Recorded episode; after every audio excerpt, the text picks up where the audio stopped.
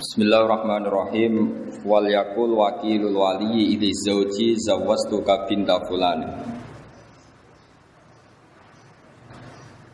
Fayak balu wal yakul lil wali wal yakul al wali li wakili zauji Mpun kepanggih iki?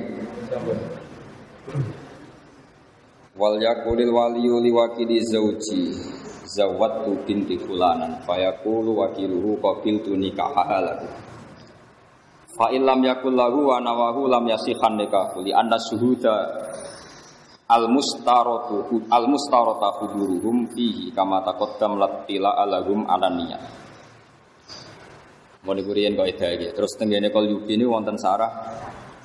Kauluhu fulanan. Wa illam yakul muwakiluka Naam lau lam ya'lam nasabah zauji wajaba insyaduhu. Watas butul wakalah bi qauli mudaiha haitsu taquda syuhud saat terusin ini. Terus ngeten nggih menyangkut nikah nggih. Terus kalau kalau wakilul wali itu biasanya misalnya kan saya bilang misalnya saya nikahkan Haris kan misalnya zawat angkah duka wa duka binta fulan kalau yang tidak mukhtalaf alaih kan alladzi qad wakalani nggih. Alladzi qad wakalani atau mewakili gitu. Tapi kalau di Indonesia itu hampir pasti itu sah. Makanya ini kan saya ajarkan ke antum ini tatbiki fikih. Tatbiki fikih itu begini ya. Di Indonesia itu kan saya sering alami ya. Misalnya ada taukil kan wali walinya mar'ah tadi, waliul mauliyah tadi. Kan taukilnya isyad. Isyad di depan umum. Misalnya Gus saya pasrah Anda menikahkan putri saya bernama ini ini. Terus saya bilang di depan umum, saya terima apa? Eh, saya terima perwakilan itu. Kemudian kalau dalam tradisi di Rembang misalnya wali kan terus ke sana gitu. Pokoknya enggak di majelis. Kalau di sini di majelis enggak? Enggak ya? Kalau di biasanya di majelis enggak setelah taukil? Loh banyak yang enggak di majelis dari Ayo coba yang enggak di majelis ngaco. Enggak setelah taukil itu walinya di majelis apa? Di majelis. Kalau dia zaman lari, kabur. Enggak, apa? Keluar. Oh, ya keluar. Enggak ada di polling, di polling di itu. Enggak ya. Ada yang di majelis. Dari mana teman? Yang di majelis berapa? Ngaco ngaco yang di majelis, yang walinya agak lari. Berapa juga? Dua. dua. Nah ini penting ya, karena nanti turunan hukumnya itu begini ya. Maro'ahul muslimuna hasanan bahwa indawohi hasanun. Karena ini sama-sama resiko, ini saya jelasin. Itu kalau di, di Kifayatul ya, itu kan ada ada satu pertanyaan ya, yang meskipun kitab itu digugat orang banyak. Digugat orang apa? Kan kalau syarat nikah yang pokok kan wali, ya, zaud. Berarti berapa? Dua ya. Terus dua saksi, empat. Berarti aktornya kan hanya empat. Tapi kitab Kifayatul Akhyar itu menyebut entah karena saking simbolnya, entah karena memang itunya menjadikan orang salah paham. Itu kan begitu. Kalau wali sudah memasrahkan ke seseorang, kemudian wa akodal wakil, maka tidak sah. Tidak sahnya itu yang di kifayat lahir maksudnya karena aktornya hanya empat, sekarang yang wali jadi sahih. Berarti sahihnya kan satu. Itu kan jadi masalah besar. Entah saking ikhtiarnya kiai kiai Jawa, entah gimana. Walhasil itu karena takut takbir itu, wali itu nggak boleh di majelis karena di situ ada ancaman wahadorol wali wakodel wakil. Paham sih kalau itu Padahal suratul masalah itu beda dengan yang kita alami karena kita alami itu kan saksi banyak sekali. Pak, ya? Wali wis wong ra kanggo, pokoke wis bar ini ya sudah. Sehingga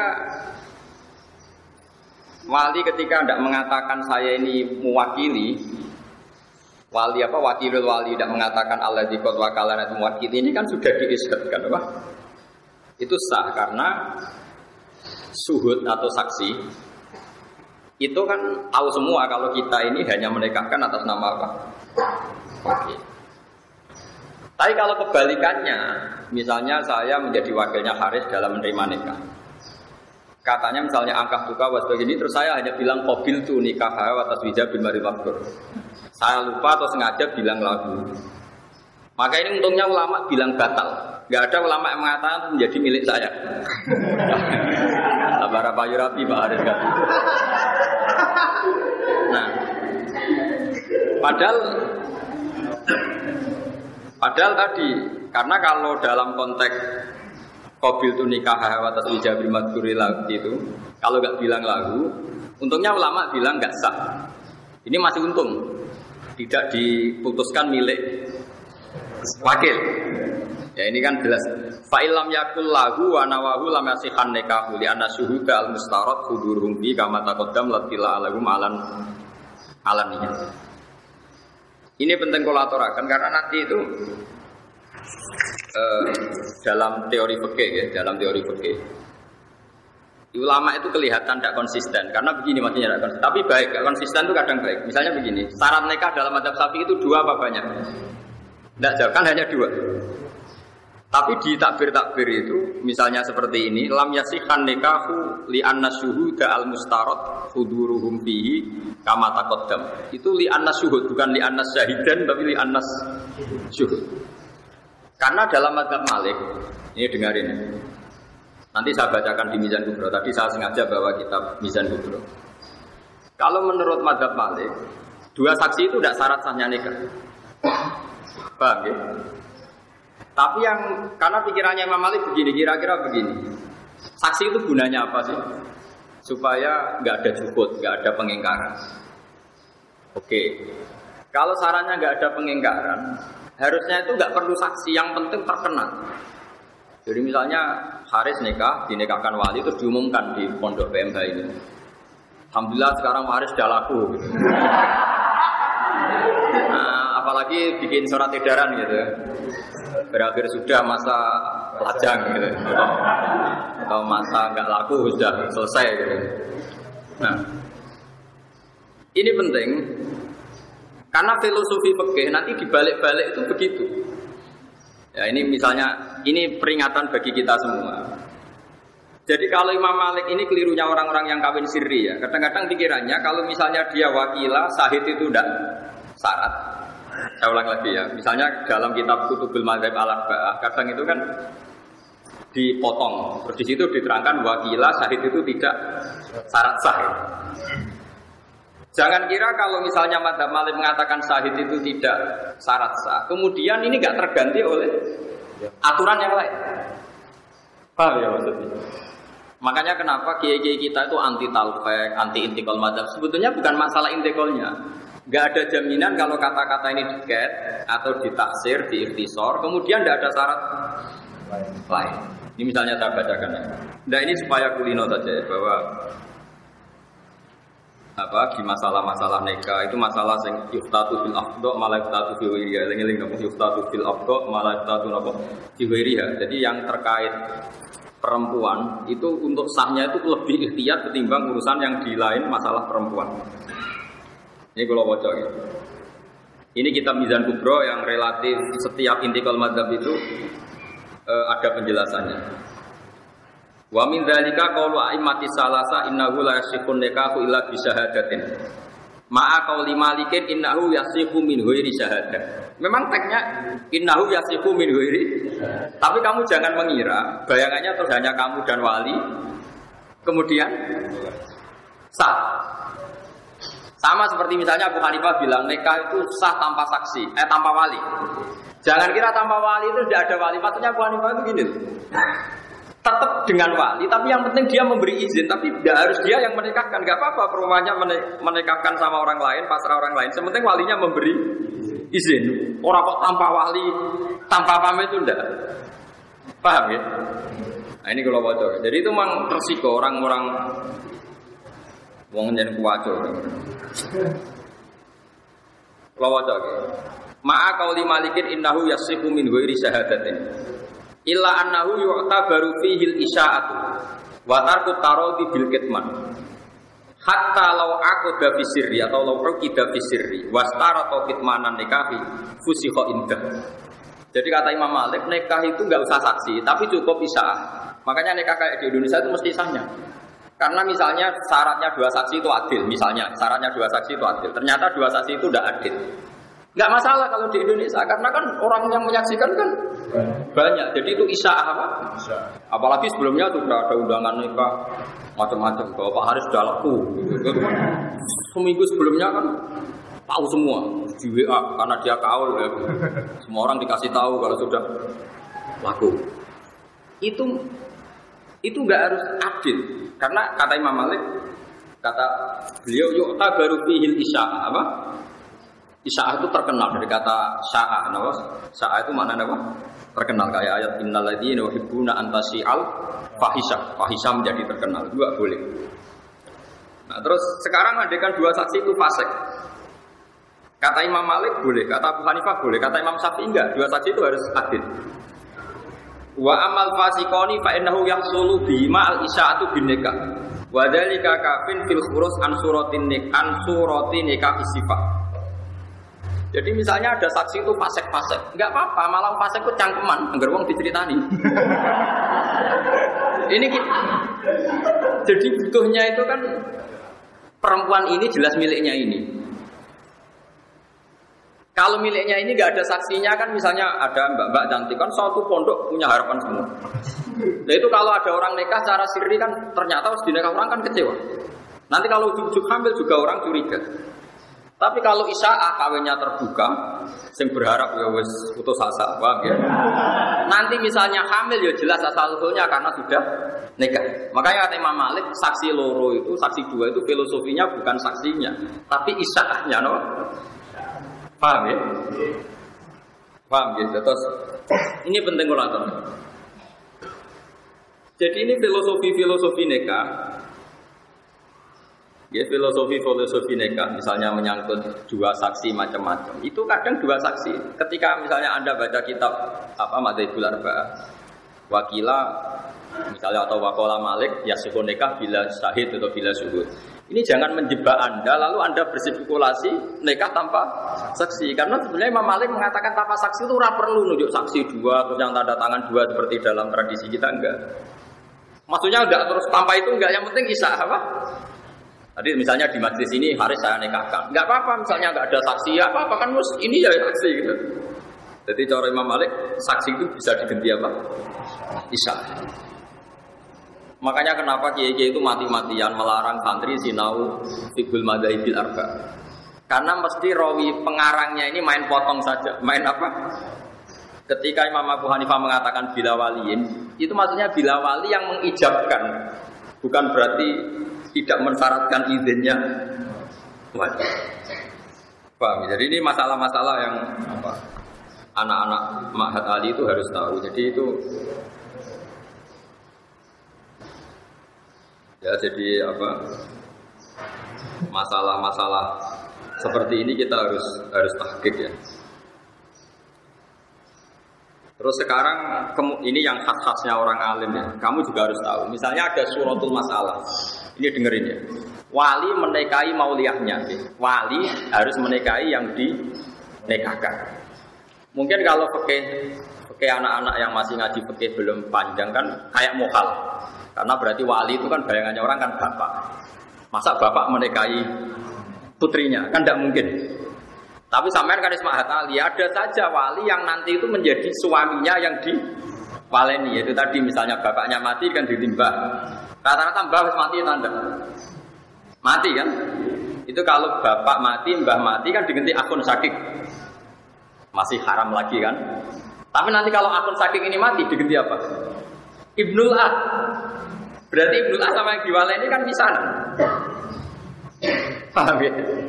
Berarti mungkin saja ada suratul masalah di mana wali ini calon jauh. Paham ya? Ya coba yang wali bapak bapak oke, nah bapak kan jelas gak mungkin nikah sama putrinya.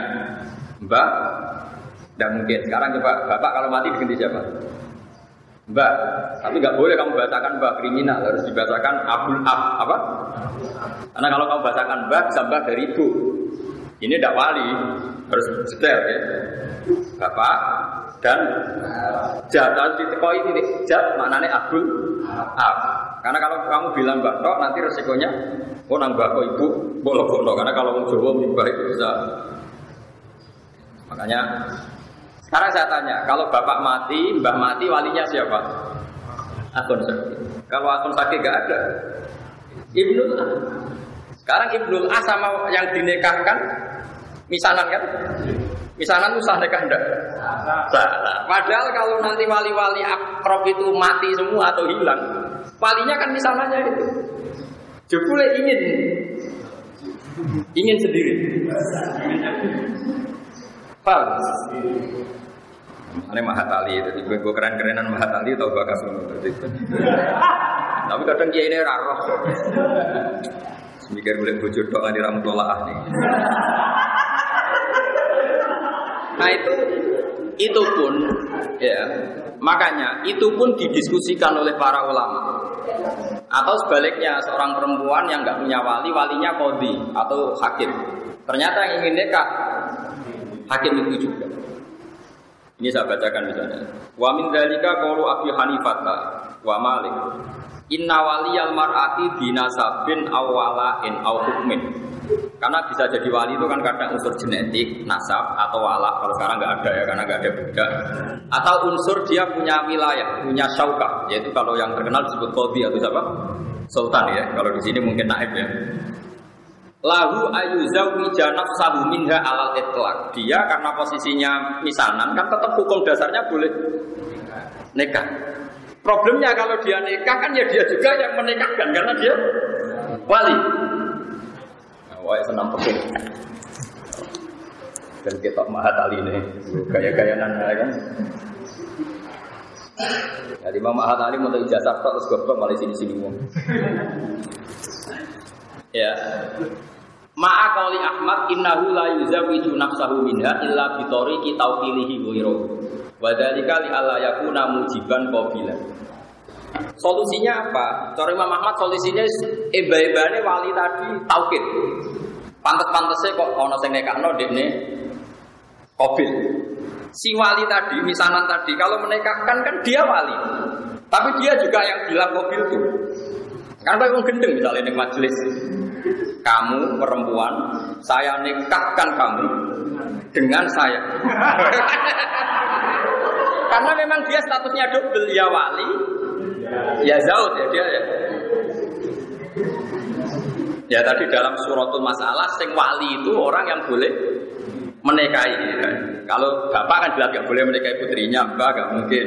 Paman nggak mungkin. Tapi kan ada kemungkinan setelah ini tak semua kan misalnya. Ya sesuai urutan yang di kitabul asobat. Pokoknya walhasilnya ada suratul masalah, sing wali itu sah nikah dengan yang diwaleni, ya, Solusinya gimana? Dia itu pastinya harus mengakatkan. Tapi dia juga kobil penerima nikah. Solusinya kata Imam Ahmad, pantas-pantas saja. Jadi yang bilang gini, misalnya saya ya bilang, "Res, kok aku akad no?" Dan yang punya otoritas tauhid memang saya, karena saya ini wali. Tapi nanti saya calon kobil, calon penerima. Penerima. Makanya ini solusinya kata Imam Ahmad, Innahu la yuzawwiju nafsahu minha illa bi tariqi tawqilihi ghairahu fi dzalik li alla yakuna mujiban qabila. Tapi kata Imam Syafi'i, wa ma'a qawli Syafi'i innahu la yajuzu lahul qabul bi nafsi. Wa la yuwakkilu ghairahu bal yuzawijul hakim wal khalifah tarana Dari Imam Syafi'i, Ya dia dadi qabil lah ya lucu, wong wali kok dadi bojo. Pokoke pantes-pantes iku dilihatno kabeh dilihat no kabeh kok. Ini wali yang dipasrahno. Dia ini kobulin kobulun nikah ya di pasrah. Jadi bebo penonton terus untuk bojo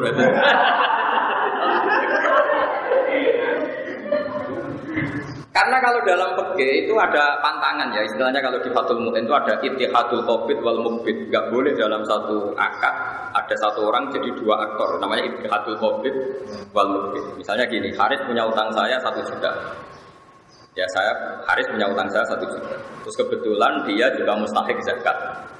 Dan saya juga harus zakat ke Haris. Saya tidak boleh bilang gini, Haris, uang saya yang di kamu satu juta, minongko zakat saya ke kamu. Itu tidak boleh karena Haris adalah covid penerima zakat.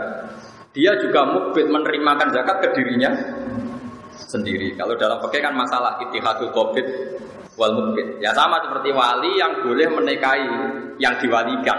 Karena tadi misanan tadi misalnya suratul masalah apa? Misanan ya dalam jawab bahasa bahasa Indonesia ada sepupu ya. Misanan sepupu ya. Itu kan sudah boleh nikah kan. Tapi problemnya dia itu wali ya. Kalau dia menikahkan dan dia kobil kan itihadul kobil wal dia sendiri yang menikahkan. Mulai nak misanan, dua misanan ayu, penak bisa ngancam. Nak gak tak rapi, rata nikah no, sopo-sopo. Dimbargo no. Eh. Tapi di itu gampang. Kalau wali tidak mau menikahkan perempuan yang ingin nikah, apalagi perempuan tadi sudah akilah balighah dan menunjuk lelaki yang disenangi, itu kalau wali menolak disebut wali adil. Kalau wali adil itu sulibati wilayah hak walinya di dicek. Jadi itu masih ada peluang. Jadi ini kalau ngancam dibalik diancam, nggak apa-apa. Malah wali kamu hilang, nggak kabur. Jadi itu ya ini penting ya. Ini peke-peke yang harus anda ketahui.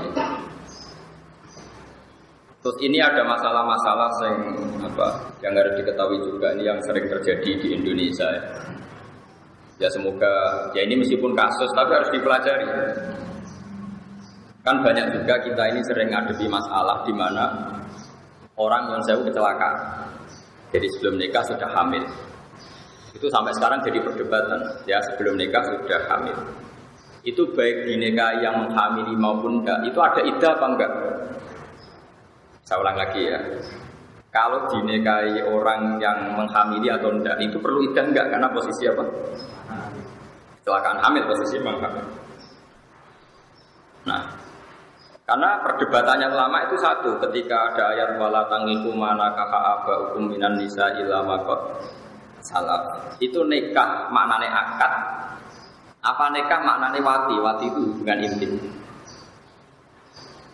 Kalau selain madhab sapi mengatakan nikah di situ maknanya baik nikah sah maupun nikah atau wati. Sehingga misalnya Zaid punya bapak, yang bapaknya Zaid itu mensetujui Sri Zina itu Zaid itu nggak boleh menikahi Sri karena Zaid ini dianggap juga anaknya Sri karena selain madhab sapi kalau maknanya gini kamu jangan mewati orang yang pernah diwati bapak kamu. Sehingga memasukkan zina memasukkan nikah sofi jadi nikah sofi yang masuk itu nikah zina apa zina juga. Tapi kalau madhab sapi tidak nikah itu kalau tidak sofi atau hubungan intim kalau tidak sofi itu nggak mutabar apa? Nggak mutabar sehingga ini agak dianggap hamil. Sehingga ya tidak ada ida. Makanya ada kiai Jawa. Nyuaya nanti tak polling semua. Di daerah kamu kalau ada orang kadung hamil, rata-rata dinikahkan nunggu lahir apa enggak? Enggak, polling. Di daerah kamu mungkin pernah dengar-dengar. Enggak usah nunggu kelahiran. Pengalaman ada sih kan? Tidak ada, di polling aja ini dijawab karena agama ini butuh konsensus. Saya sudah bilang tadi, maro'ahu muslimuna hasanan bahwa indawohi hasan. Saya sendiri munfarid atau ahadi. Saya nggak boleh berstatement hukum sendiri, harus nunggu konsensus. Saya ini termasuk orang bisa baca kitab, tapi kalau saya ada kejadian, pasti saya tanya zaman bapak kayak apa, bangun kayak apa, dulu zaman Basiber kayak apa. Karena kita butuh konsensus. Paham ya? Karena ini masalah istihadiyah itu yang mengesahkan adalah konsensusnya ulama disebut apa? Ijma. Tidak sama saya tanya, kalau ada orang hamil sebelum nikah, lalu kalau mau nikah baik sama yang menghamili pemuda, nunggu di, melahirkan enggak? Ya enggak yang enggak ngaco ngaco. Enggak kan? Alasannya apa coba? Loh kok enggak ini alasan kultural, ada alasan pekehnya kenapa? Karena tadi kalau dalam adab Syafi'i yang dikatakan hamil menjadi hukum iddah yang hamil yang karena akad sahih. Nasab juga sama, yang dikatakan nasab saya lewat nakah sahih. Sehingga dalam adab Syafi'i misalnya ada seorang hubungan intim zina terus punya anak putri. Setelah itu tiga bulan dia nikahi. Anaknya nanti bapaknya nggak bisa jadi wali karena anaknya putri tadi tidak bisa intisab ke bapaknya karena produk ilegal. Makanya kita kita sebagai kiai itu sering bilang gini, misalnya ada orang nyon sewu hamil tiga bulan, terus yang menghamili mau nikah, mau menikahi, oke kita nikahkan tadi, karena takut kalau gak dinikahkan nanti zina lagi macam-macam. Itu pasti kita bilang begini sama bapaknya. Nanti kalau anak kamu perempuan, kamu udah walinya. Karena ini kadung tiga bulan. Ini karuan anak ini tidak faktor produk nikah. Sohih. Sehingga intisamnya anak tadi kalau putri gak bisa ke Paham ya? Ini kamu harus ngomong gitu. Ini kulit hakka walau karena muron. Kamu jangan diem. Nanti kalau kamu diem, anaknya nanti dinikahkan bapaknya. Sebenarnya dia bapak betul karena memang mani yang jadi dia anaknya. Tapi tidak bapak cara syar'an karena produk dan nikah sofi.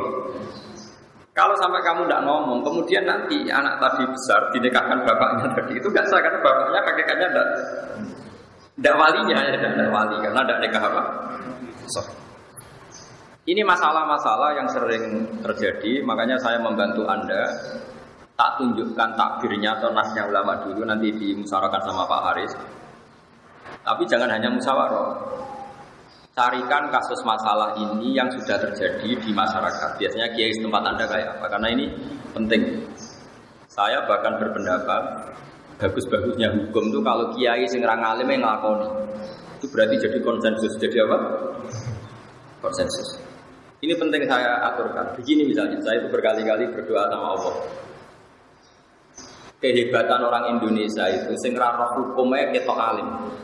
Gara-gara dia dikonsensuskan, hukum itu di harus saja misalnya ada orang fasik gak sholat, dia nggak sholat, nggak zakat, nggak puasa.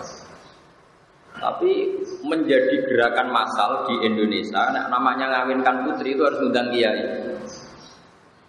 Jika orang nggak sholat, nggak zakat, nggak puasa, kalau putri nikah yang undang kiai. Ini jadi konsensus. Sehingga orang fasik sing gedeng kiai lama, pendak ngawek no anak itu ngundang. Akhirnya nikah ini bisa berjalan secara syar'an. Karena kiainya datang terus tanya, ini ada hubungan kerabat enggak, mahram enggak, rodok enggak. Kalau sudah memenuhi syarat, dinikahkan secara sah. Meskipun orang ini benci kiai, tapi dia dipaksa oleh satu komunitas nekah ulang dan kiai itu elek, kayak rasa. Ini pentingnya konsensus. Padahal si walinya tadi gak ngerti pentingnya kiai. Bahkan benci kiai seumur umurnya. Nah menurut saya dalam konteks seperti ini kiainya wajib datang. Karena dengan dia datang berarti nekah yang terjadi adalah syar'i. Begitu juga saat tadi ngaji di Bojon, eh, apa, di Jepara sama Gus tadi. Hukum itu contoh gampang tuh orang mati. Saya contohkan, saya ngaji di mana-mana tak contohkan. Orang minum atau minum oplosan terus mati. Bapaknya ya fasek, peminum, anaknya fasek, peminum. Mati, minum oplosan. Jadi konsensus, pokoknya kudu mudang kiai. Sehingga si mayat yang oplosan pun kita solati, kita kapani, kita mandikan ala Islam. Karena harus jadi konsensus wong fasik lah itu butuh perlakuan seperti itu itu butuh ya maksudnya? Ini penting harus kita pertahankan. Jangan sampai nanti orang fasik punya model sendiri dalam menyelesaikan jenazah. Karena karena orang soleh tidak mau datang, terus orang orang fasik punya tandingan kayak dia merumat jenazah. Saya kalau mati ya tuh ini arah. Terus pinggirnya orang ceki. Makanya menurut saya orang fasik pun kalau mati kamu harus tahlilan. Terus geremeng-geremeng tadi. Bagaimanapun ini menetapkan tradisi. Kalau sampai kita tidak mau tahlilan hanya karena dia mati bunuh diri atau mati apa tadi itu oplosan. Nanti kalau nggak ada tahlilan mereka bikin tandingan tradisi yaitu Kiai Rabbul Nahlili yang wis tanggo cekli tanggo remi. Nanti kamu yang salahkan Allah karena tradisi yang sudah benar, yang orang fasik pun melakukan, kamu tidak mau hanya karena risi mayatnya itu fasik. Makanya saya lagi-lagi butuh konsensus. Kita ini sebisa mungkin hukum yang digedaki Allah dan Rasul jadi konsensus. Hatta alal fasik. Sampai orang fasik pun terpaksa dengan tanda kutip terpaksa melakukan hukum. Itu juga yang digedaki Allah. Ikhtiya tauan au karha. Kalau ada hukum Allah itu harus terjadi. Tauan au karha. Baik kamu suka ataupun enggak suka. Orang fasik itu enggak suka kiai. Tapi di Indonesia itu alhamdulillah kalau nikah maupun mati itu butuh. Tetap kadang kiai ini kalau untuk mutung. Wah, urip itu gedeng kiai, nono adzan nyetel dangdut kon nyolati sorry. Ini rodok geblek ya seperti itu, tidak boleh. Kita nyolati itu bukan demi mayitnya, demi kelangsungan tradisi Islam merumat jenazah. Paham ya? Karena kalau kita tidak nyolati, kemudian mereka punya tradisi sendiri, kita malah repot. Paham sih kalau maksudnya? Terus kedua, kalau mayat ini mati karena oplosan, terus kamu membaca sholawat dalam tahlil, membaca la ilaha illallah. Saya sering ditanya Ki, tetap yang untung kamu. Kan hadisnya man sholla alaiya wahidatan shollallahu alaihi asal. Siapa yang baca sholawat saya satu diberi sholawat Allah sepuluh. Sekarang yang dapat pahala itu yang baca sholawat apa mayatnya? Yang baca kan. Masa kamu ngamal soleh rugi? Mangkola illallah dari dapat Yang baca la kamu apa mayat? Kamu kan ngapain kamu rugi? Masa ibadah ngerosok? Rugi. Semuanya itu fase kelas dan urus-urusan ini ini pengen. Sebener kok itu tadi, wa mayamut wala jantuk min dzambihi fa amruhu mufawadun dirbi semati untuk bat urusane pangeran. Sementing kita menjaga tradisi. Jangan sampai orang fasik ini punya tradisi baru hanya karena kita tidak mau melangsungkan tradisi yang sudah jadi konsen konsensus. Itu tadi misalnya orang fasik, orang mati oplosan pun kan kalau mati ngundang kiai. Orang fasik pun yang gedeng kiai kalau nekahkan putrinya kan ngundang itu saya mohon sekali kalau nggak ada unsur kamu harus atau perwakilan. Yang penting tradisi ini kita apa? Bukan karena faseknya tadi, tapi kan nanti ilahi kalimat ilah tadi aturan-aturan Allah yang kita karena sekali dalam kebiah jenazah ngomong alim nggak mau datang, mereka kan orang-orang fasik, pasti punya tradisi tandingan. Paham ya? Pondem sambil ngeringkuk cemplung no. Eh, mati, wes wes wes. Repot. Makanya saya tadi selalu tanya ke jenengan. Masyarakat kamu di mana saja adat yang sudah baik harus kamu pertahankan. Tadi maro abu muslimuna hasanan bahwa itu boleh apa? Nah, ini saya baca ya kasus tadi ya orang yang apa kecelakaan. Misalnya begini. Ini kita bisa kubro di kitab saya halaman 113 juz 2. Ya. Misalnya begini. Wa amma makhtalafu fi fa min dzalika qala aimati salasa innahu yajuzu nikahu zaniyah. Ma qali Ahmad innahu yahkumu nikahu qabla taubat. Misalnya begini. Wa min dzalika qaulu Malikin wa Syafi'i inna man zana bimra'atin lam yahrum alaihi nikahuha wa la nikahu ummiha wa bintiha. Ma qauli Abi Hanifah wa Ahmad ya ta'allaqu tahrimul musaharati bizina. Jadi itu tadi. Kalau menurut Abu Hanifah, zina pun itu menjadi musuh haram. Jadi kira oleh demeni wong sing didemeni bapakmu. Pak, Karena itu berarti ibumu. Lho kok gue? Kandane. Jadi mutoharo itu kata Bu Hanifah itu bisa hasil dengan zin. Tapi kalau sapi enggak. Sama sekali. Nah ini penting kolaborakan karena kita tentu tidak menghendaki itu terjadi. Tapi masalahnya kadung terjadi. Kamu harus punya solusi hukumnya. Karena hukum fikih itu ekstrim. Ini yang Pak Haris harus tahu. Hukum fikih itu ngeri itu. Sekali bandingannya enggak itu buruk. Misalnya gini saya contohkan. Zaid itu kafir, dengar ini. Zaid itu kafir. Kafir betul. Kafir tengah, kafir tenang. Enggak ini dengarin, awas sekali salah ini murtad masalahnya. Ancamannya itu murtad. Zaid ini kafir-kafir tengah. Terus datang ke Pak Haris. Pak Haris, saya ini mau masuk Islam. Coba saya ditalkin sahadat, saya diajari sahadat. Terus kata Pak Haris gini, karena ada yang Jeporo kayak itu terus, dia mau bawa benar ini kalau gak meletek. Itu Pak Haris itu murtad dalam dalam buku putih. Karena Zaid yang murtad tengah ini murtad betul, kafir tengah ini. Ada ada kekafiran sekian menit ke depan yaitu 10 menit yang gara-gara Pak Haris. Karena dia bisa menghilangkan kekafirannya Zaid saat itu. Fauran. Tapi gara-gara dia nyuguhin teh, gawe teh 10 menit. Sekarang kafir yang 10 menit terakhir gara-gara siapa? Gara-gara Pak Haris. Jika dalam peke termasuk murtad adalah kakau lirojulin pada seorang guru lakini al Islam sumakola ikhtasil contohnya di bajunya hanya gitu ada orang bilang Pak Yai saya ajarin Islam kamu bilang kamu mandi dulu itu saja masalah karena kekafiran harus dihilangkan secara fauron. Dan kekafiran 10 menit adalah Anda sudah terlibat karena Anda bisa menghilangkan saat itu juga. Kenapa nunggu dibikinkan teh, minarak dulu macam-macam.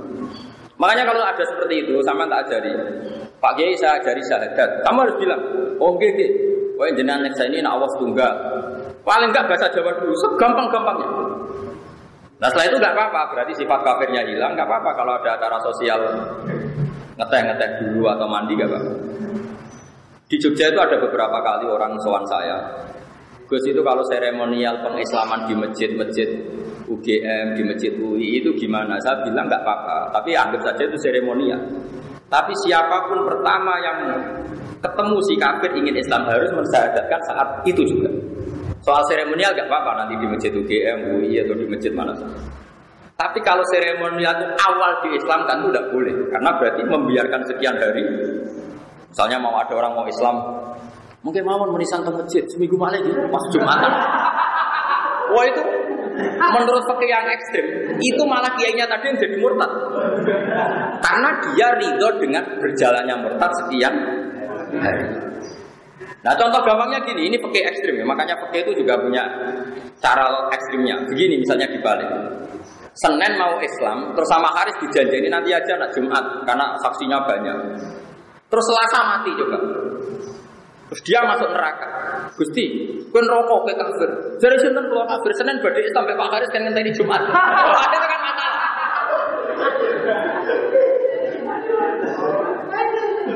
Paham ya? Loh, saya pernah ngalamin tuh. Saya tuh mau jamaah asar. Ini kisah nyata ya. Saya mau jamaah asar. Ada orang soal saya, Gus anak kalau nikahkan karena kerja di Malaysia. Saya takut macam-macam. Gus ini mumpung di rumah. Oke. Okay. Saat ini ini kalau sholat asar, kalau pas mau komat, ya kalau sholat kan sering mau. Mungkin gak dasar kalau ini. Boten tuh dia seminggu seminggu malah wong dereng persiapan macam-macam. Oh boten kurang seminggu malah. Nah saat ini kalau nikah anak boten boten. Mungkin soal PPN macam-macam telepon kalau kan jores pak anak kiai nak omong kan jadi uang wedi. Jadi kiai nyoro kayak konon repot. Karena pikiran saya sederhana. Kalau tidak saya nikahkan saat itu, kemudian nyuwun saya kalau dua sejoli ini punya adat, misalnya punya adat zina, misalnya, jadi ini bukan nuduh misalnya. Zina yang kemarin-kemarin itu tidak tanggung jawab saya, tapi kalau zina malam nanti, Paham? Makanya kalau ada kasus seperti itu saya harus melakukan faur. Paham? Waktu sepuluh dari persiapan, persiapan gampang pak, penting akad sih. Enggak, acara seminggu kok. Akhirnya dia siap. Ya. Karena tadi logikanya, kecuali orang ini terbukti sholat ya, mau SMS toh. ya kan kecil orang ini kan ketoro. Makanya kayak Pak kayak Pak Harisa tidak mendesak menikahkan kan nggak mungkin zina. Akhirnya keterusan. Sebetulnya Pak Haris bisa ngancam saya, awas gue gak boleh nikah no bahaya loh. Oh itu harus saya akan sekarang. Justru karena sholat itu kita nggak usah kesusu. Jadi fakih itu punya logika yang ekstrim. Nah ini yang anak-anak matali harus tahu, paham ya? Oh, jangan nuruti hukum kultural. Gak pantas langsung nikah keluarga orang teko. Mosok wong kafir be Islam ra disugoi tes. Tidak bisa seperti itu. Pakai akal. Nah, pas Habib Usubita itu wongnya mati. Statusnya mati kafir apa mukmin? Kafir. Itu sebabnya ada mukmin karena siapa? Saya kalau ngaji di Jogja, itu banyak dosen-dosen tertawa-tawa gara-gara tak contohkan gini. Dalam proses ekstrim atau emergensi itu tidak ada status ideal gak ada. Yang ada itu harus dilakukan. Itu ibarat gini ya, saya seorang dosen atau kiai pas katoan cekak, nggak pakai baju. Terus ada orang jatuh di tengah jalan, yang di situ lalu lalang mobil banyak. Kan nggak boleh atas nama emergensi nulung si kabinan si mulai. Katoan cekak lah paribasannya harus kamu langsung nolong karena kalau nggak langsung nolong nanti kalau di lindes mobil salah kamu, kamu punya kesempatan nyingkir no, kamu nyingkir no. Mau dari rapan sahurung kelambinan. Pemenang pas satu sih berseger. Balik ke penyet kabeh. Ditindesi mobil. Nah kira-kira analoginya seperti itu. Padahal kafir itu lebih ekstrim ketimbang sekedar nyawa. Sehingga kalau ada orang mau masuk Islam, kamu harus nuruti fauroh. Begitu juga nekah, menikahkan orang yang potensi zina atau menurut saya bermasa lalu tidak baik juga harus fauroh. Paham ya? Ini hukum. Sama nggak boleh protes pakai rasa. Nanti kalau dibuktikan pengiran repot itu tadi. Ada orang mau masuk Islam Senin. Karena umumnya ada seremonial di masjid, kamu dulu hari Jumat. Ternyata Selasa mati, coba. Dia matinya kafir apa mukmin? Kafir karena belum natokop bisa aja. Yang salah siapa? Kiai. Makanya di Bajuri jelas ketika Imam Bajuri apa, e, mencontohkan termasuk kesunatan adalah mandinya orang kafir ketika masuk Islam. Terus Imam Bajuri itu lucu, itu kelihatan ulama sekali. Itu min masnunatil husli itu orang kafir masuk Islam kesunatan mandi. Dia itu cerita yang di kitab takrib. Tapi Imam Bajuri gak mau tahu, malah protes dia. Gak penting bapak. Terus dia di sarahnya terima. Nah, nganti ono wong ngongkon adus orang langsung nalkin syahadat. Itu malah dosa besar. Malah dia mengatakan si orang tadi dihukumi murtad karena membiarkan kekafiran berlangsung. Yang harus dilakukan sekarang gak berubah kasatus yaitu talkin syahadat.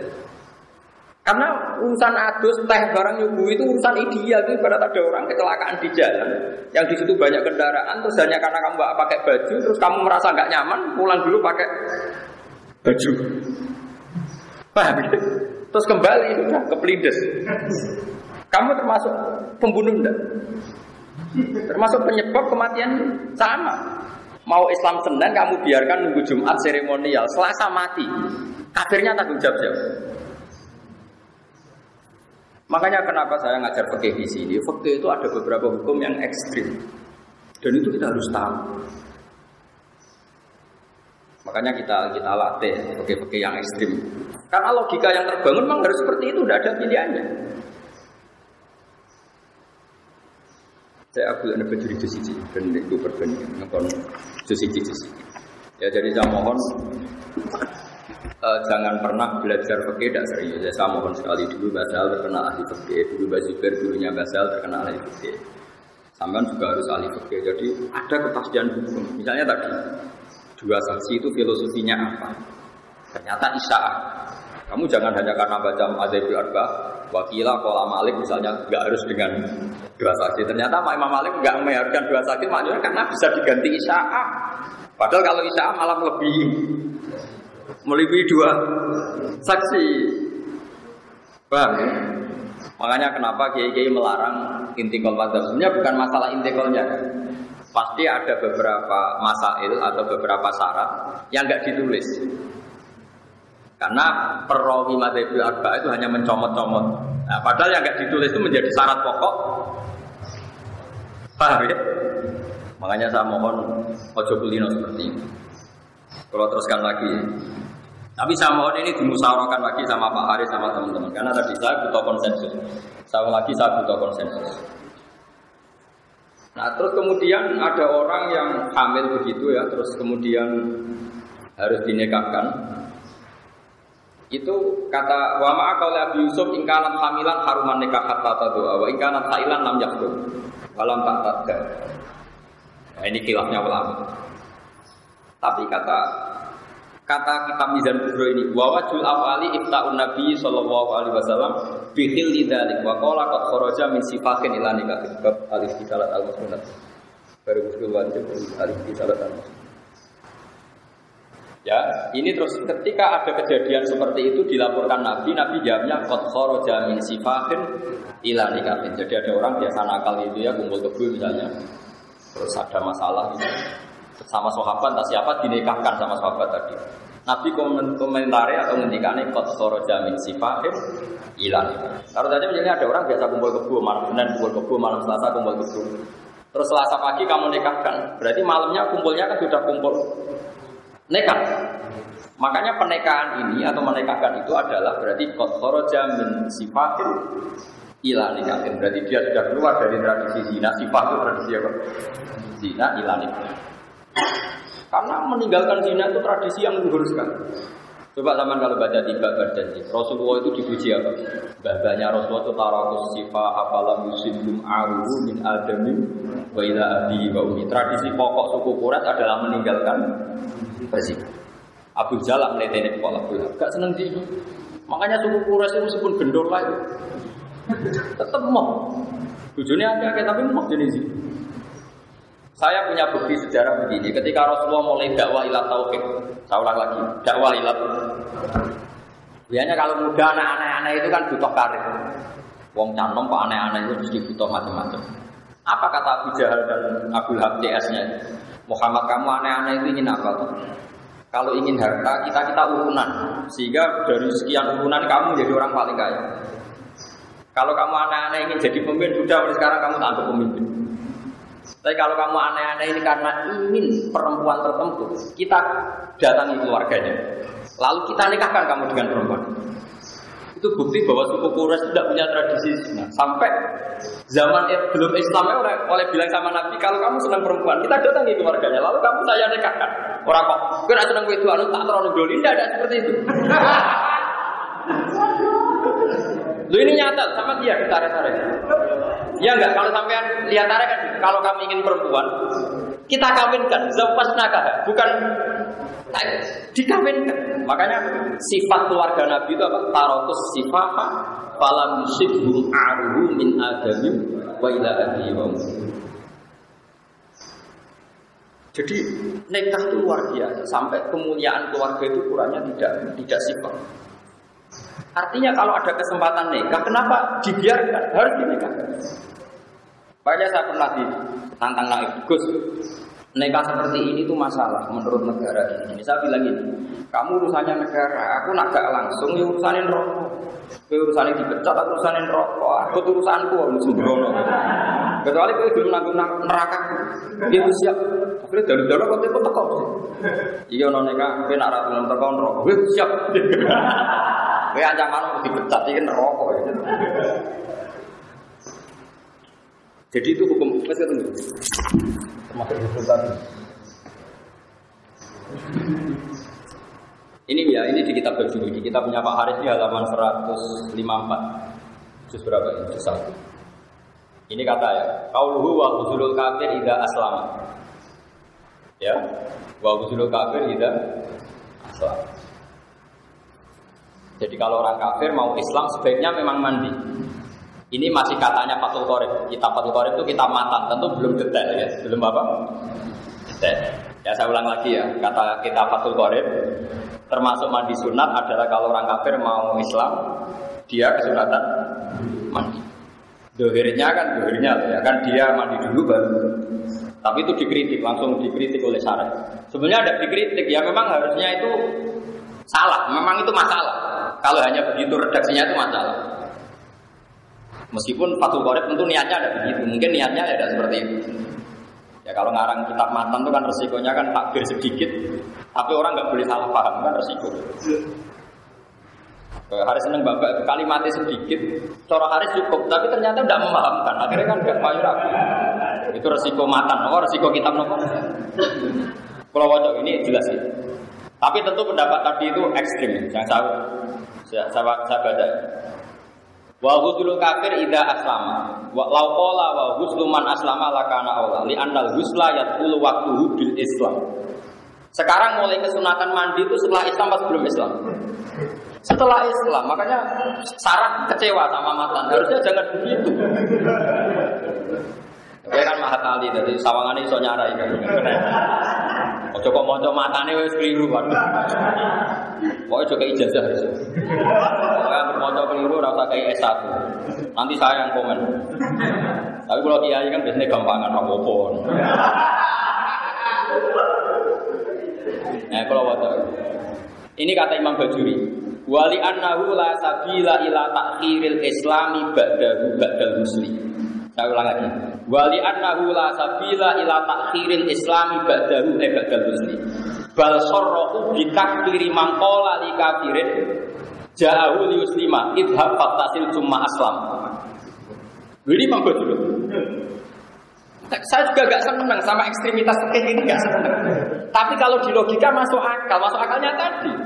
Kalau kamu mentakhir konatu sebelum yang gede kepleset mati, urung moco. Jaga. Coba kafirnya tanggung jawab siapa tuh? Ya itu. Gawat, nggak lucu bodoh, gawat bodoh. Makanya pokoknya Pak Yai kalau warai Islam, oh oke sampai ngatek kan. Pokoknya pengiran juga, oke oke. Terus pokoknya semua ngono lah, harus gak ideal lah. Oh, nanti mari zakat. Apa kawin ya, nanti Indonesia zakat kan pada kawin nanti Islam musik ini. Mau zakat kan kangilan besar. Muni lain kan keseniatan mawon pak. Pengiran sitok ge, ge, jenenge apa ge, ge. Muhammad Rasulullah, ge, gue Islam, gue Islam. Liane dilatih ikutnya terus. Lo ini jelas ekstrim. Tapi saya juga nggak sepenuhnya setuju dengan kitab bajuri. Saya tidak akan menghukumi orang lain kalau dia kafir karena menunda keislaman. Saya ulang lagi ya. Saya sebagai pribadi, saya murid bangun, murid kiai kiai, murid bahasa, murid kiai kiai yang punya kearifan. Saya tidak akan mengkafirkan orang yang menunda keislaman orang kafir. Meskipun di kitab ini begitu. Tapi kita ngerti ini untuk kita tidak melakukan penun Ya, jadi kita tidak penting lah hukum orang lain itu tidak tidak penting. Alih karena nafsak melawan mikir orang lain. Tapi kita tahu logika itu memang masuk akal. Terutama kalau ada kejadian di luar rencana kita tadi. Mbok kon nakdus jebule kepleset mati. Kue ono wong kecelakaan di geratan, kue kelambinan sik kelindas truk.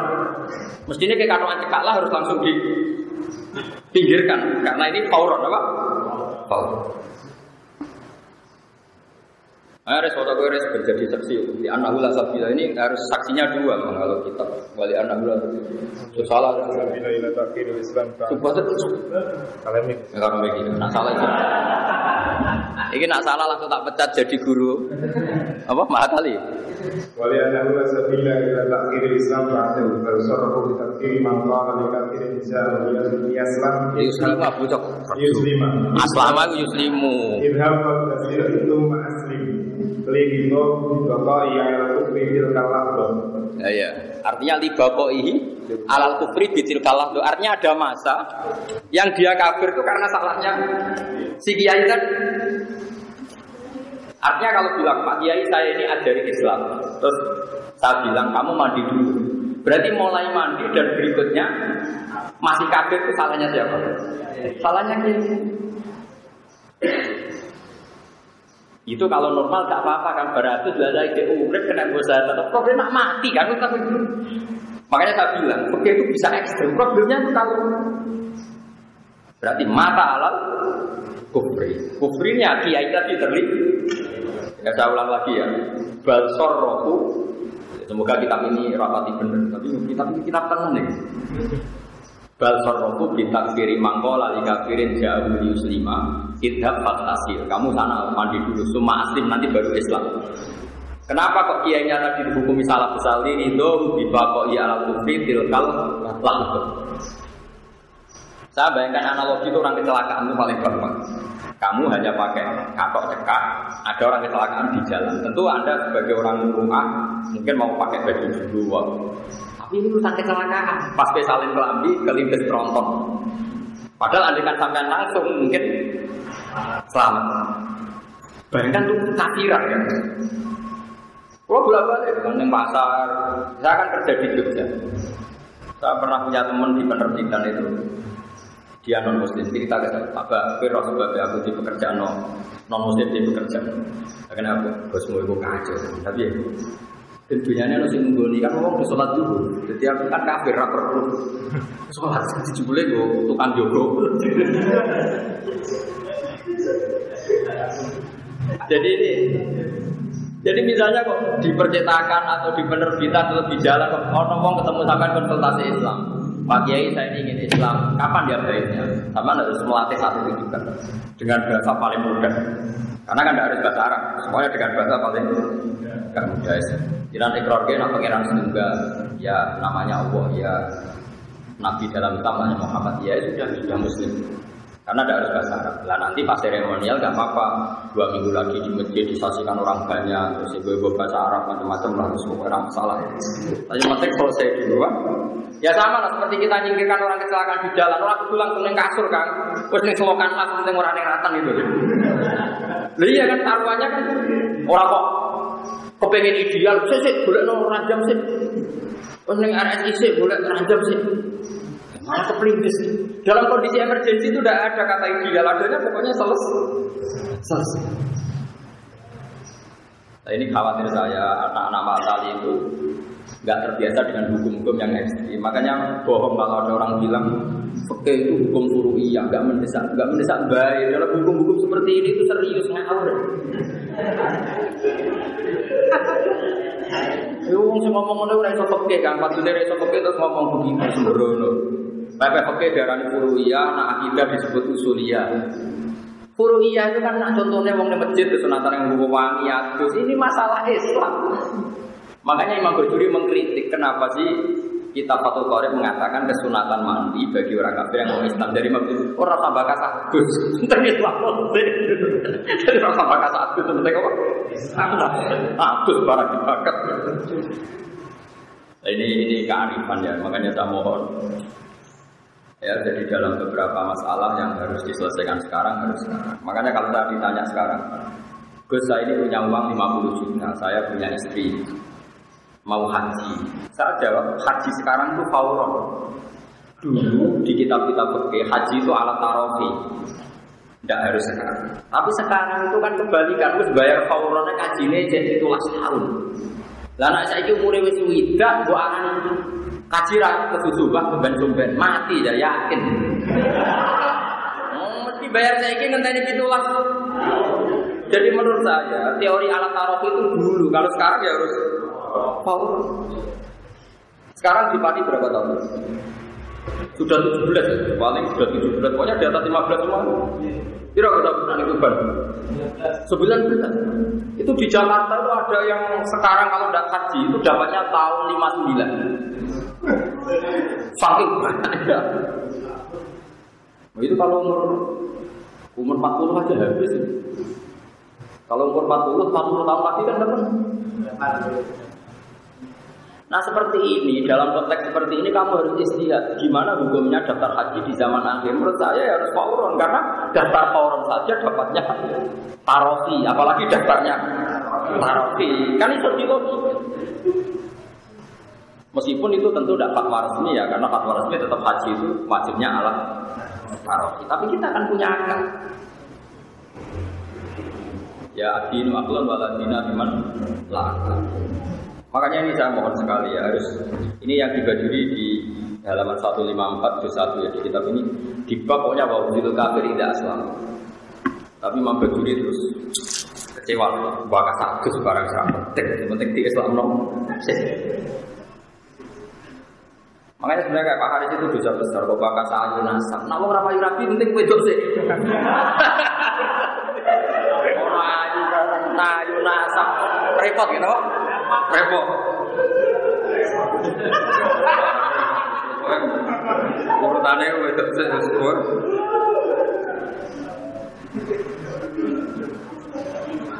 Jadi ini jelas ya, saya pun tidak pernah yakin ya dengan fatwa saya. Coba lah nanti dikonsensuskan apa?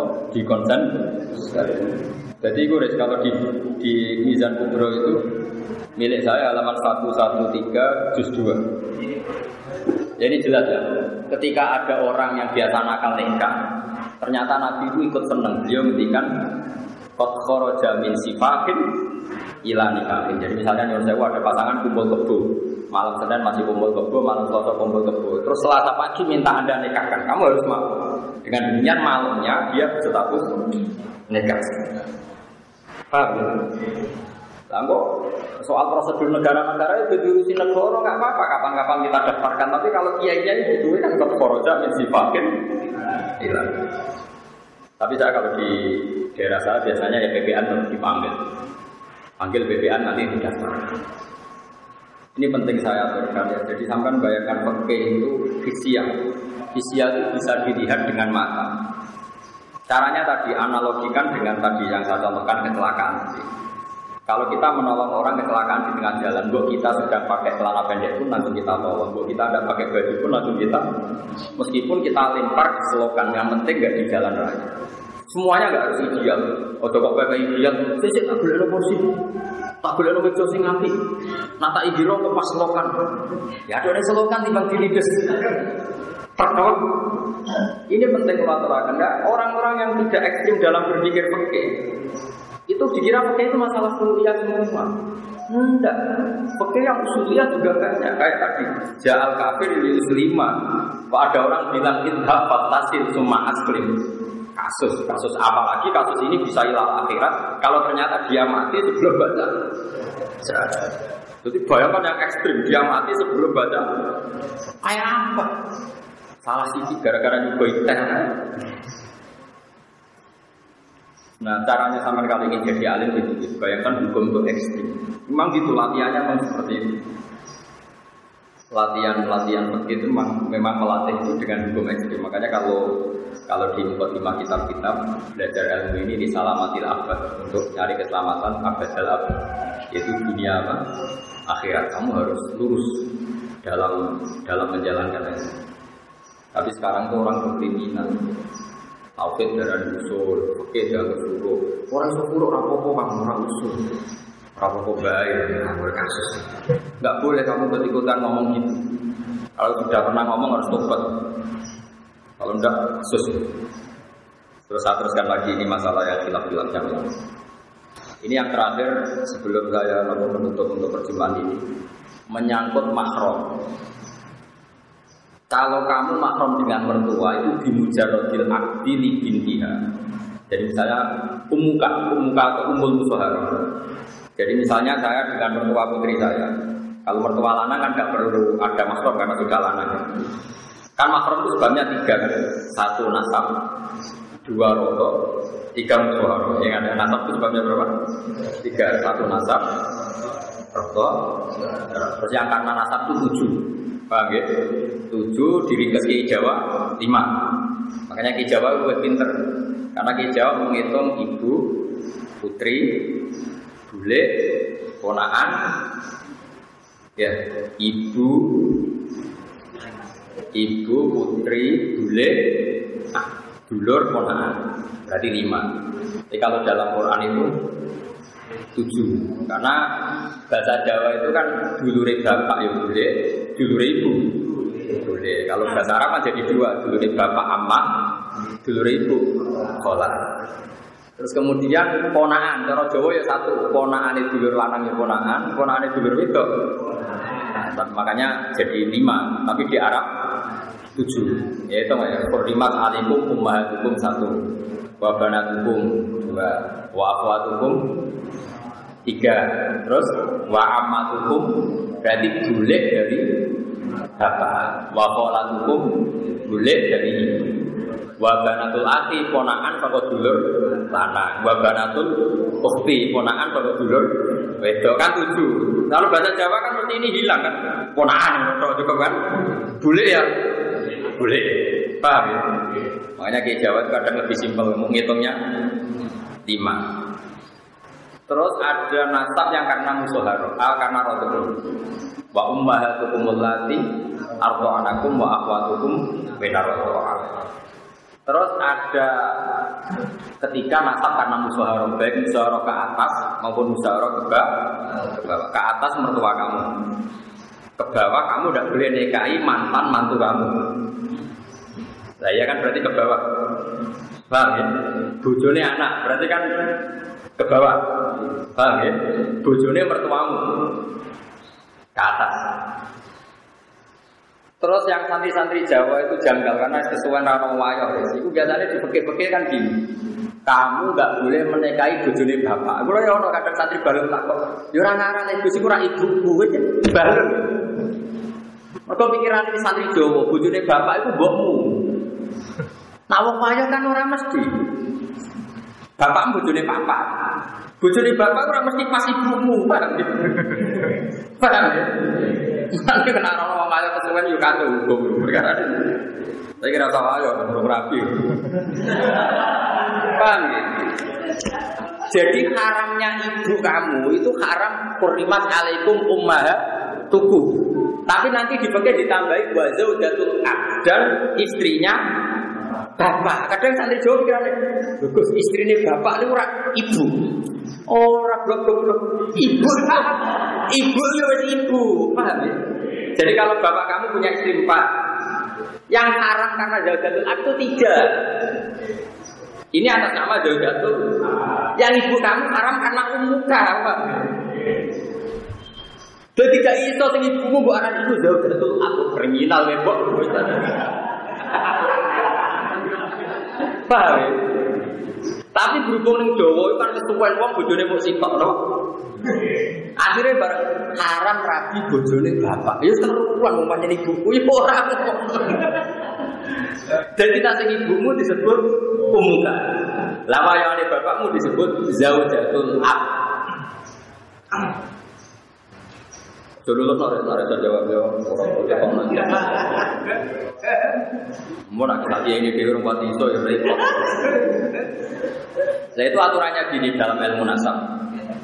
Kalau mertua ini menjadi mahram di mujarodil akli. Jadi misalnya Haris nikah sekarang, ini kobil itu nikah aha watas bija Saat itu juga mertuanya jadi mahram di mujarodil akli. Tapi kalau kebalikannya Haris nikahi rondo. Kalau nak kesuwen Joko tua kadang nggak gini rondo. Nah, itu kalau nikahi rondo, ini putrinya yang perawan tadi menjadi mahramnya Haris nunggu rondo ini dikumpuli. Paham ya? Tidak dimudarodin aktif. Ya itu bedanya ke atas sama ke bawah. Makanya kalau untuk anak tiri ada ayat waruba ibu umulati fi hujurikum min nisa umulati dakhaltum bihin. Masih ada pak ilam takunu dakhaltum bihinna para junah Tahu lagi ya, jadi kalau kamu nikah rondo punya putri, itu bimujarotil akti putrinya belum jadi mahram, mahram soal ya. Nunggu sudah hubungan suami istri. Tapi kalau nikahi putrinya di mujarodil akti, mboknya ini langsung mahram di mujarodil akti. Ini kalau baca ya, jadi itu kan oke nikah itu mantap. Gak usah dipraktek non nikah, penting ahli fikih. Berapa pak Yusuf? Ittafaqal a'immatu ala anna umma zaujati takrumu ala takbibi bi mujarrodil akti alal binti. Ya jelas ya. Ya, pakau ini kita pakau ini enggak ada pilah-pilahnya. Semua ulama sepakat. Pakau a'immatu ala anak umma zaujati ibunya istri takrumu ala takbibi bi mujarrodil akti alal binti. Paham ya? Dari sekali ngangkati bintin, bintiha otomatis bapaknya apa ibunya? Mahram bi mujarrodil akti. Nah, paham ya? Pakal aimatu aidan ala anak robi. Anak diri. Kalau mereka anak walau kalau yang anaknya istri kamu itu apa? Anaknya istri kamu tapi yang enggak anak kamu. Walan robi batal. Arabnya apa? Apa? Anak kawan. Anak walan apa anak ilegal? Enggak, mana bener. Wata pakal aimatu aidan ala anak robi batal takrumu bijuhuli bil ummi. Jadi ingat ya, jadi kalau kalau ke atas di mujarabil akti mertua kamu langsung mahram. Mahram musoharo. Tapi kalau menikahi ibunya nunggu di duhul atau hubungan suami istri baru. Putrinya jadi apa? Mahram. Makanya di Quran baru ibu kumulasi fi hujurikum min nisa'ikum allati taqaltum bihin terus fa illam takunu taqaltum bihinna para junah terus anaknya ya istrinya anak kita. Wahala itu abna ikumul ladzina min aswab istri dari anak kandung kamu bukan anak angkat kalau anak angkat gak apa-apa kayak kasusnya siapa itu kayak masalahnya siapa Zaid bin Harisah Zaid bin Harisah kan anak angkatnya Nabi Terus berarti Zainab binti Jafar pernah jadi mantunya Nabi. Tapi kan akhirnya di nikah Nabi itu kan tidak anak kandung. Ya, jadi yang haram itu istri dari anak kandung. Wahala itu abna ibu ladina min aslabi.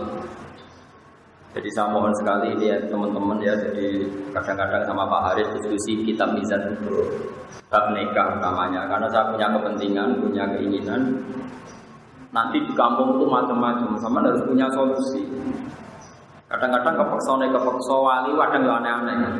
Terus di Malaysia ini takbirnya marhalaten atau izin. Wong sekarang bisa dihubungi lewat telepon. Terus kalau izin nanti tahu ke lewat telepon cukup enggak? Kalau terpaksa cukup, kesaksian dalam telepon caranya gimana? Tapi dengan membaca materi tetap nanti ketemu gambaran meskipun dulu nggak ada takbir tentang telepon.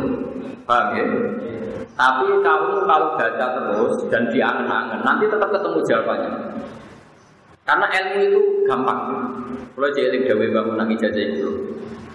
Bakarim ini hak cara bakarim. Ilmu itu koyok ya koyok rontok-rontok koyok malin koyok wong nakal. Bercekel sesuai ngaku. Bakarim dulu itu ngutus bangun Gus itu mulang. Kalau dereng sakit ngaji kan mulang. Gampang Gus kita bukan cekal-cekal ngaku dewi.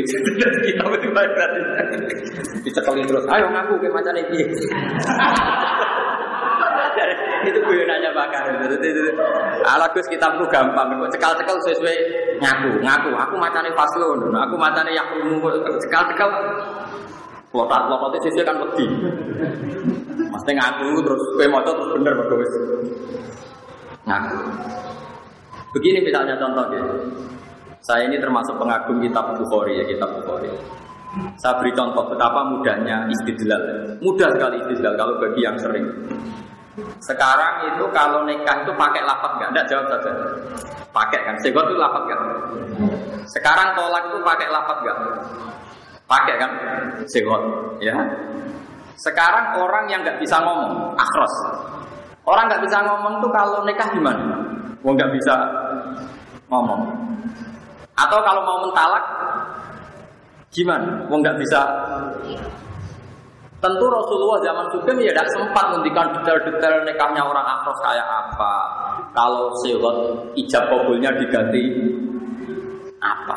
Misalnya sama bilang diganti tulisannya kalau bisa nulis ya udah. Tapi Imam Bukhari itu unik. Sama nanti lihat di kitab Butolah. Imam Bukhari itu ketika begini. Ini apa loh? Bagus sihati tolakil akhros. Bab tentang sahnya menceraikannya orang yang akhros. Artinya orang akhros bagi suami menceraikan istrinya. Terus dia bilang, beliau bilang hadasana hadasana terus lucunya ketika gini.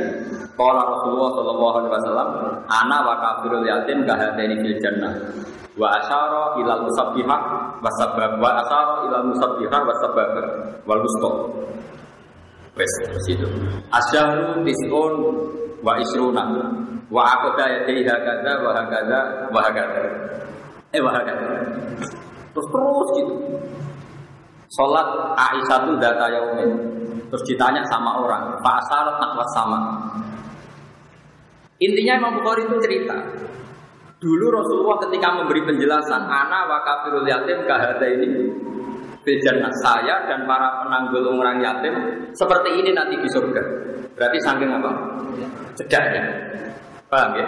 Terus Nabi pernah ngendikan kemungkinan bulan Komaria itu hakada, wahakada, wahakada. Berarti ada kemungkinan berapa? 29 hari. Intinya begini, Wong Nabi yang bisa ngendikan saja kadang berganti pakai isyarat. Karena isyarat juga mukmimah, juga memberi paham. Berarti kalau isyaratul akhras memberi paham, maka isyarat itu sah untuk tolak maupun untuk nek. Di Bukhari oleh itu paham? Nah ya itu kan tawangannya kan tidak ada kaitannya dengan tolakul akhras itu. Ya sama ngendikan hada, wahakada, wahakada kan tidak ada kaitannya dengan angka 29. Tapi toh orang menjadi pak. Taruh saja misalnya Pak Haris di sini, Pak Haris tahun baru bagi wangsul. Haris nggak mungkin bilang tidak, tapi mencurang. Wong mesti sepakat mana itu jangan kan? Berarti isyarat cukup apa enggak? Cukup. Pak Haris Bapak pamit bilang gini, cukup kan? Bapak itu menolak. Kalau sekarang orang tidak bisa ngomong, yang mengganti kalimat adalah Isa. Paham gitu maksudnya? Artinya Anda jangan berharap semua masail fikih itu ada takbir yang sorry, yang eksplisit. Bila yang memiliki akan di sini orang telepon, orang WA kan. Ya tentu takbir WA nggak ada. Tapi kalau nanti ada menguasai materinya, pasti nanti kamu bisa. Asal menguasai betul. Kayak tadi Imam Bukhari mengatakan bagus di hati tolakil akhrof. Terus yang diceritakan anak wa kafirul yatim ini bejan. Terus asyharu bagada bagada bagada. Wa akoda napa tis'an wa isrin.